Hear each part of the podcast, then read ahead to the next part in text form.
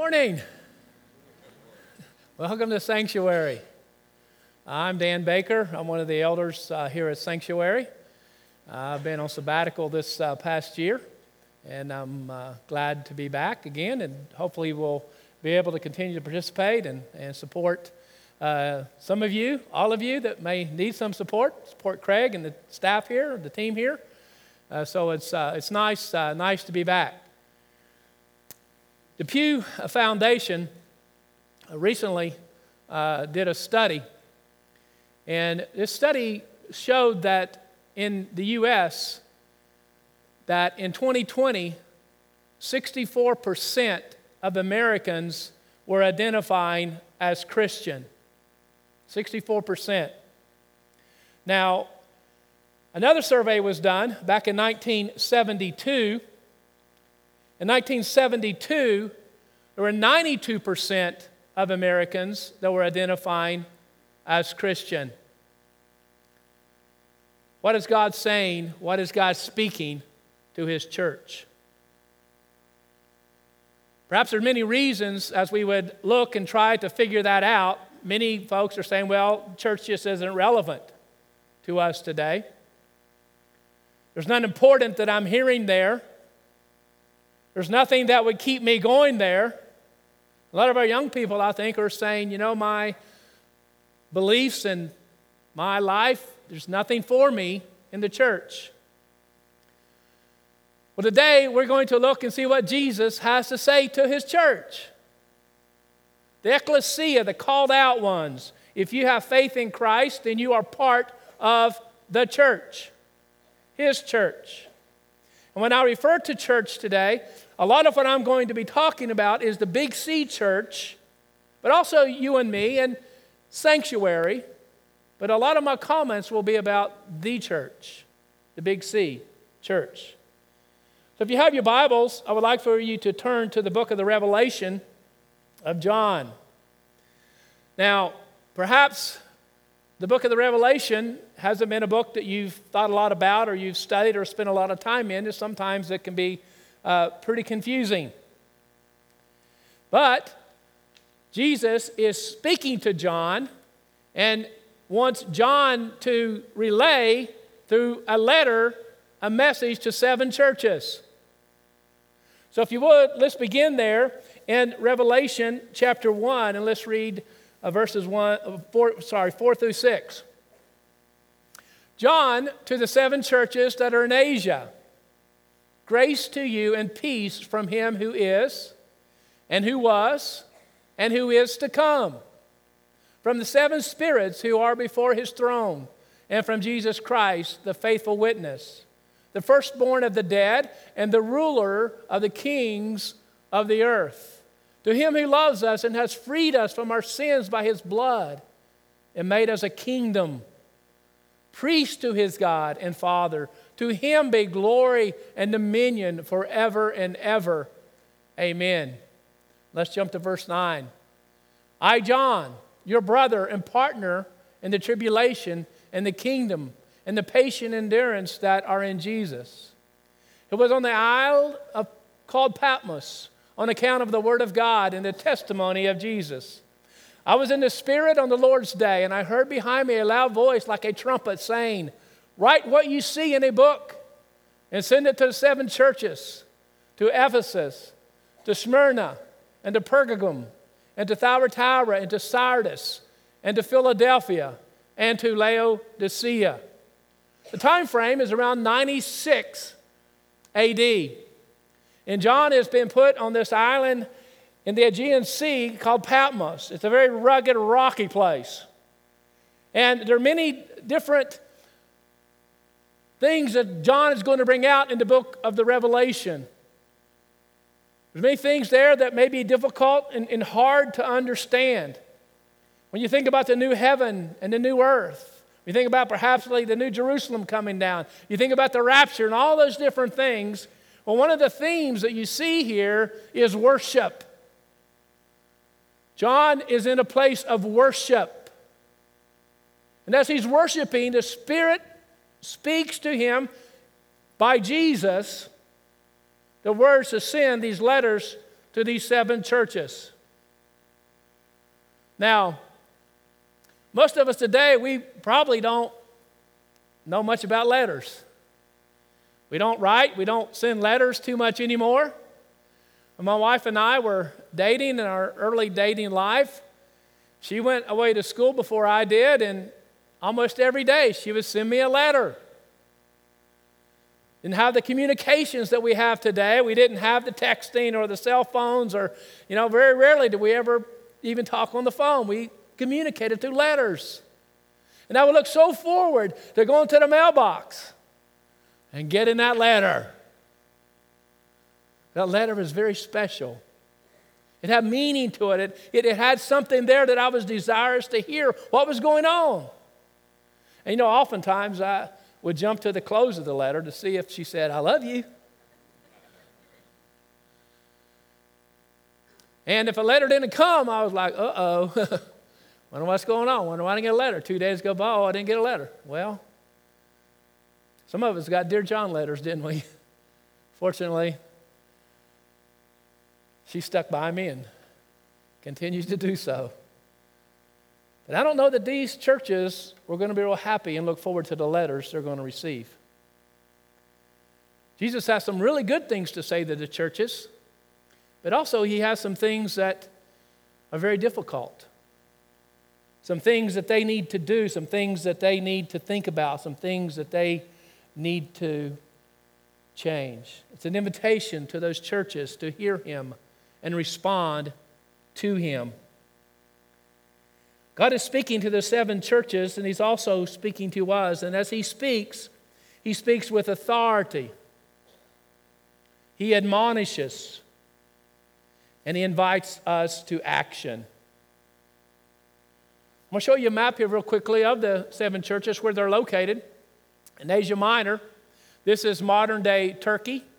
You see Patmos down there, the little red there, down to the left. You see Ephesus, Smyrna, Pergamum, Thyatira, Sardis, Philadelphia, and Laodicea. Ephesus is most likely the mother church. A lot of these churches aren't necessarily mentioned in Acts, but we know Ephesus, Paul spent a great deal of time there. John, he spent time there. And these other churches were probably offsprings from the church at Ephesus. And this, again, as I said, this is modern day Turkey. You've probably heard of Turkey this week. A number of earthquakes have occurred there. Some 20,000 people perhaps died in Turkey and, and Syria. We have a family from our church there, the Leonards, and hope you will remember to pray for them. Uh, they're ministering there in Turkey. But Turkey was a, was a place that John was wanting to get the people, the churches, to understand the authority of the Word of God, the authority of Jesus. So, God's voice to the church, first of all, it is authoritative. We know that all Scripture, Paul told Timothy, is given by the inspiration of God, is profitable for reproof, for doctrine, for instruction of righteousness, that the man of God may be perfect, thoroughly furnished to good works. We're going to see that as Jesus presents himself to John, there's some Christology, some attributes of Jesus that we'll see that Jesus wants the church to understand. And those things are built upon the authority of Jesus as he speaks. This is the resurrected Jesus who is in heaven, who's on the throne with his, with his Father. And so he is speaking with ultimate authority. So let's begin by looking at these attributes, beginning with the church at Ephesus in Revelation 2 1. To the angel in the church of Ephesus, write the words of him who holds the seven stars in his right hand, who walks among the seven golden lampstands. This speaks of Jesus' power, it speaks of his presence, his omnipotence, in his omnipresence, his omniscience. He knows, he sees, he understands. And he holds these seven stars in his right hand. We're not sure exactly when he's referring to these seven stars. There's many different people who, who, who have different thoughts about those seven stars, who they are. Most would, would agree that these seven stars are perhaps the bishops or the elders, the pastors of those churches. So Jesus is saying, I have those people in my right hand. Those lampstands, that's the churches. And so he is speaking with power because he is present there. He sees, he knows, and he understands what they're going through. And notice how he speaks to Smyrna in verse 8. He says, And the angel of the church of Smyrna, write the words of the first and the last who died and has come to life. This pictures Jesus as the eternal. Jesus had no beginning, nor will he have an end. He has always been. It is, he is eternal. He also is resurrected and he is living. Jesus today is alive. He is living. He is at the right hand of God the Father. And as he is speaking to these churches so long ago, he also, I believe, would want to speak to you and speak to me, to speak to us as a church, to speak to the church throughout the world because he has things to say to us. And we want to hear the voice of God, to hear what God has to say to us. And my prayer today is that we might, as a congregation, as believers in Christ, as a church sanctuary, that we would hear clearly what it is that God would have for us to hear from Him. Pergamum, this is chapter 2 in verse 12. And to the angel of the church of Pergamum, write the words of him who has a sharp, two edged sword. This is a repeat from chapter 1, verse 16. Jesus is the incarnate word speaking to pierce the soul. You know, the Word of God is, is given to us not just to make us feel good and to encourage us, it does do that, right? But also is to cut deep within our soul, to help us to be transformed. Transformation takes place as the Word of God begins to cut away those things in our life that does not please Jesus. And so Jesus is wanting them to understand I have authority, and I want you to understand that I am the sword that wants to cut and remove from you that cancer or those things that are, that are keeping you from being faithful to me. Notice what Hebrews chapter 12 or chapter 4 verse 12 and 13 says. Writer of Hebrews says for the word of God is living and active. Living and active. That's present living and active, sharper than any two edged sword, piercing to the division of soul and of spirit, of joints and of marrow, and discerning the thoughts and intentions of the heart. Wow. That's this word that we hold before us. How does God speak to the church? How does He speak to us? It's through His word He speaks. And no creature is hidden from His sight. He's omnipresent, but all are naked and exposed to the eyes of Him to whom we must give an account. Whoa! You mean that God is still going to expect us to give some account? I'm afraid He is, beloved. He is. So let the Word of God pierce you. Let it pierce me that we might understand God, what is it? What are you saying to me? What are you saying to us? as a church. Revelation chapter 2, verse 18, Thyatira. The words of the Son of God, who has eyes like a flame of fire and whose feet are like burnished bronze. This is affirmation of Jesus that he is the Son of God. He is God incarnate in the flesh, and he has eyes like a flame of fire. This depicts Jesus sees and purifies his bride, the church. The Word of God, as God speaks to us, it purifies us. The sword of the Spirit, it cuts deep within us, dividing what we need divided so that we can be transformed to the image of Christ. Feet like burnished bronze. Bronze was burnished by putting it in the fire. Jesus is the pure one. Jesus is the one who is speaking with this authority to present his church pure, holy. And as his church, we need to receive that. The invitation is for us to receive what he has done for us.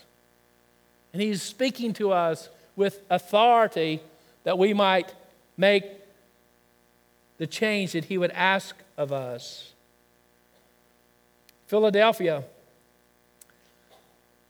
I'm sorry, Sardis is in Revelation 3 1. To the angel of the church of Sardis, write the words of him who has the seven spirits of God and the seven stars.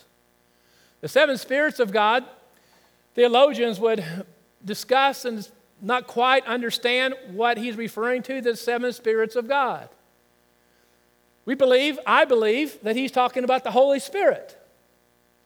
The, Holy, the word seven or the number seven John uses throughout the book of the Revelation seven lampstands, seven spirits, seven trumpets. And seven is always the idea of completeness. And I would say that the, the message that Jesus has to these churches is that there are the seven spirits of God, the Holy Spirit, that He is complete, that He is all that we need, you need as a church to hear what you need to hear He's the revealer of truth. He came at Pentecost and he wants to continue to reveal the truth of, of the Word of God to us as his people, as his church. The seven stars are the, are the angels of the church. There's several interpretations of this as well. Angel means messenger. Some believe that they were guardian angels that the church had been given. Most likely, they were probably the bishops or the pastors of those churches. But those men, those women, were in the hand of Jesus. You know, and I hope that, you know, as you look at our elders, understand we're not perfect. Understand that Craig's not perfect. The staff here aren't perfect. But I, I believe that we are trying to do what we can do to understand what Jesus is saying to us and to the church here where we sit today. Revelation chapter 3, verse 7, he says to the church of Philadelphia, to the angel of the church of Philadelphia, write the words of the Holy One, the true one who has the key of David, and opens, and no one will shut, and who shuts, and no one will open. This is re- making reference to the Old Testament. Jesus as the Messiah, who is and has the keys of the kingdom. And when he has the keys, he has the ability to open it. And when he opens something, no one can shut it. He is all powerful, he is omnipotent. Because he's omnipotent, he has the authority to use his power within our lives and certainly within the church. He is the Messiah. In Revelation chapter 3, verse 14, the Laodicean church, the angel of the church of Laodicea, write the words of the Amen, the faithful and true witness, the beginning of God's creation. Jesus is the God of truth. Jesus is the faithful one. Jesus is eternal. Jesus is God's faithful, true witness. The next place that we want to spend a little bit of time is not only does Jesus speak with authority, but when Jesus speaks, he speaks to admonish us. To admonish us.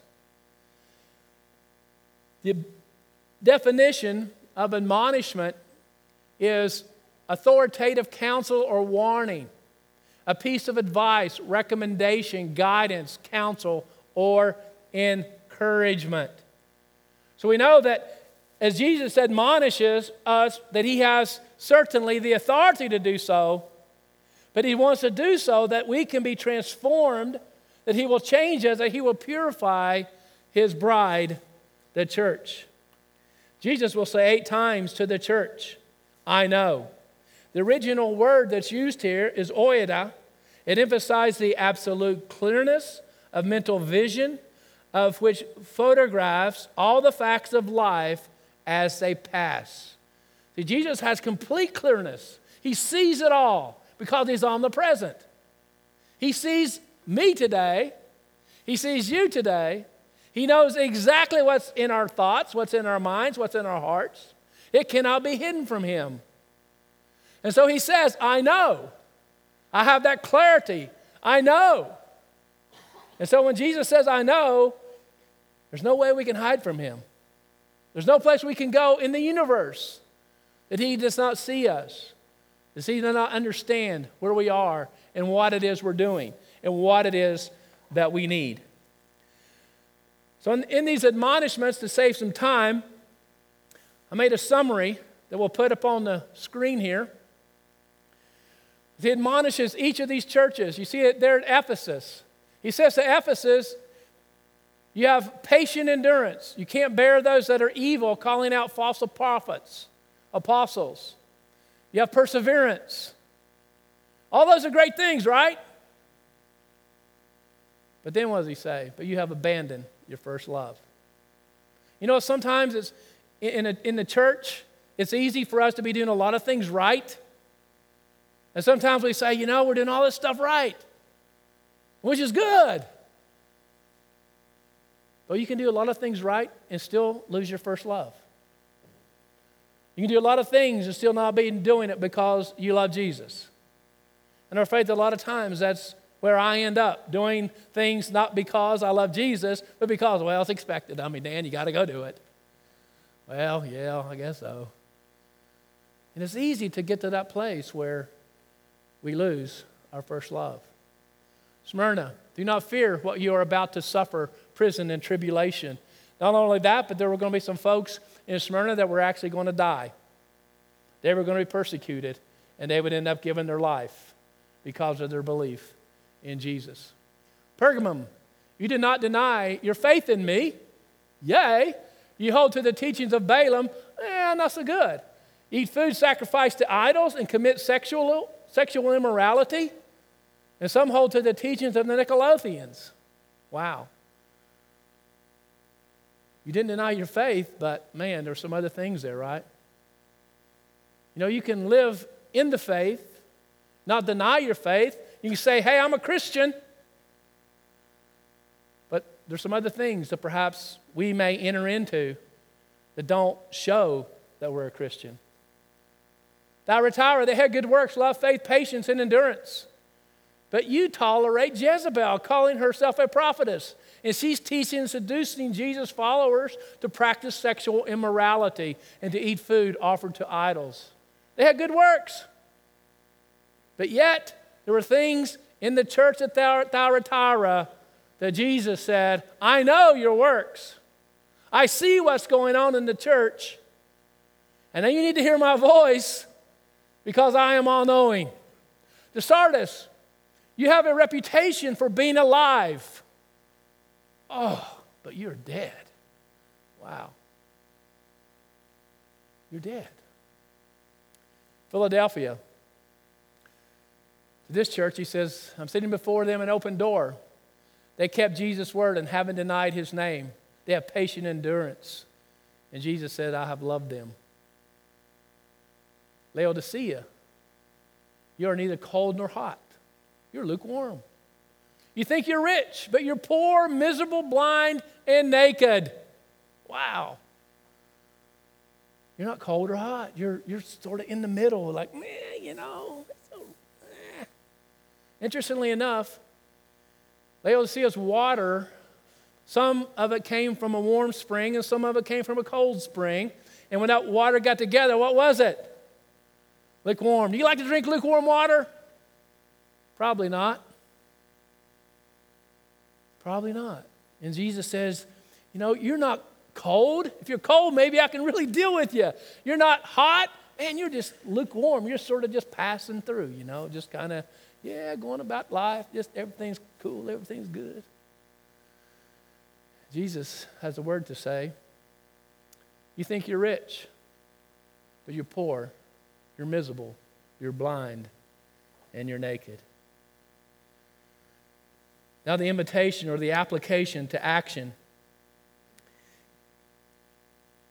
Notice what he says, and he says it to all of the churches. He who has an ear, let him hear what the Spirit says to the churches. He has an invitation for us to hear, to listen, to hear what the Spirit says to the seven churches. That word here is used some 54 times in Scripture. And it means that it always invokes a need for deeper understanding, reflection, and a significant action required.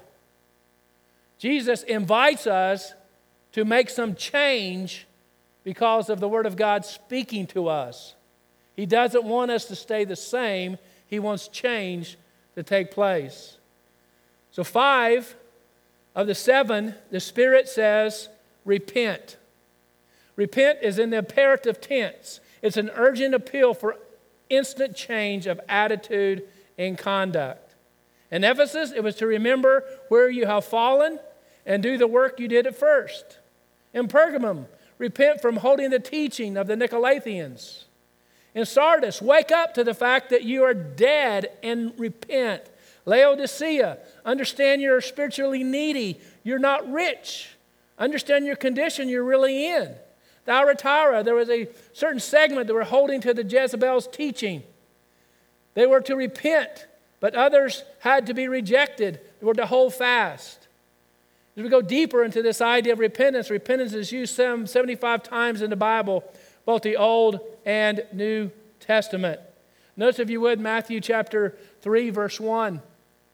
Speaking in those days, John the Baptist came preaching in the wilderness of Judea Repent, for the kingdom of God is at hand.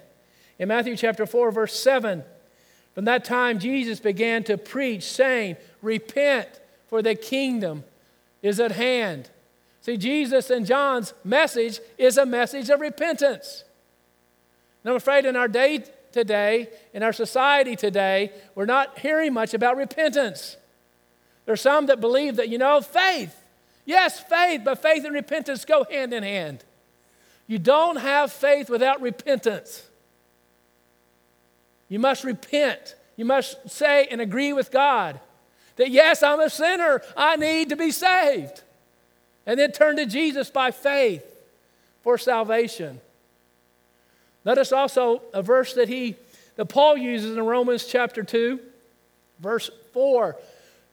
Or do you presume on the riches of his kindness and forbearance and patience, not knowing that God's kindness is meant to lead you to what? To repentance. God's kindness, His grace, His mercy is to lead us to repentance, to agree with Him, to understand where we are spiritually and now be satisfied. Not to just pass through this life saying, you know, it's okay, it's all right. Whatever God is speaking and how He speaks, we need to respond. We have the invitation. You know, there's a danger sign, I think, in the church and it is that what I talked a little earlier. The, it began with the apostolic fathers believing that penitence, penance, that's the thing that people need to do. And it wasn't until the Reformation that we began to, the church began to understand more about justification by faith. And Martin Luther posted his thesis on the church door, it was all about justification by faith. But we tend to swing either to repentance or penance, penance or to faith. Faith and repentance go hand in hand. And as Jesus would speak to us with the authority, he would invite us to repent. If there's things, those things we talked about, if those things might be perhaps in our life, we need to what? To repent. To repent to agree with God. Yes, this is wrong. Father, I'm sorry. I'm sorry. Forgive me of this sin. He says also, be faithful. The church at Smyrna, they were experiencing tribulation and some of them were going to die. But he tells them, be faithful. To Thyatira and Philadelphia, they were told, hold fast. Hold fast. Don't let go. There's all these other teachings coming in, but you hold fast. And perhaps some of us today, that's what we need to do. There may be things that pressures in life. And Jesus is saying, hold fast. Don't give in. Don't compromise. Don't fall into that rut. Hold fast. Hold fast. Jesus also uses some covenant language in this passage. He says, The one who conquers Conquer can also be translated overcomer. The original word means we gain a surprising or surpassing victory through the one who loved us. He wants us not to stay where we are. If He's speaking to us, we're not to stay where we are. He wants to transform us, He wants to change us, and that is done through repentance. It's done through repentance. And He says, I want you to be an overcomer, I want you to be a conqueror. And if, if we do that, He says, I will. That covenant language is used throughout the Bible. God the Father saying, I will. Jesus saying, I will. If you are an overcomer, if you conquer, I will. And I believe he's saying the same thing to us as a church today. As he speaks to us, we change, we implement the invitation he gives us. I will bless you. I want us to look in closing at Romans 8 31 through 39. Romans 8, 31 through 39. What then shall we say to these things? If God is for us, who can be against us? He who did not spare his own son, but gave him up for us all, how will he not also with him graciously give us all things? Who shall bring any charge against God's elect? It is God who justifies. Who is to condemn? Christ Jesus is the one who died. More than that, who was raised, he's resurrected, he's living, who is the right hand of God, who indeed is interceding for us. Whoa! He's speaking and he's interceding for us right now in heaven. But also, there's invitation for us if he's speaking to us about change, to implement that change. And maybe that change is to repent.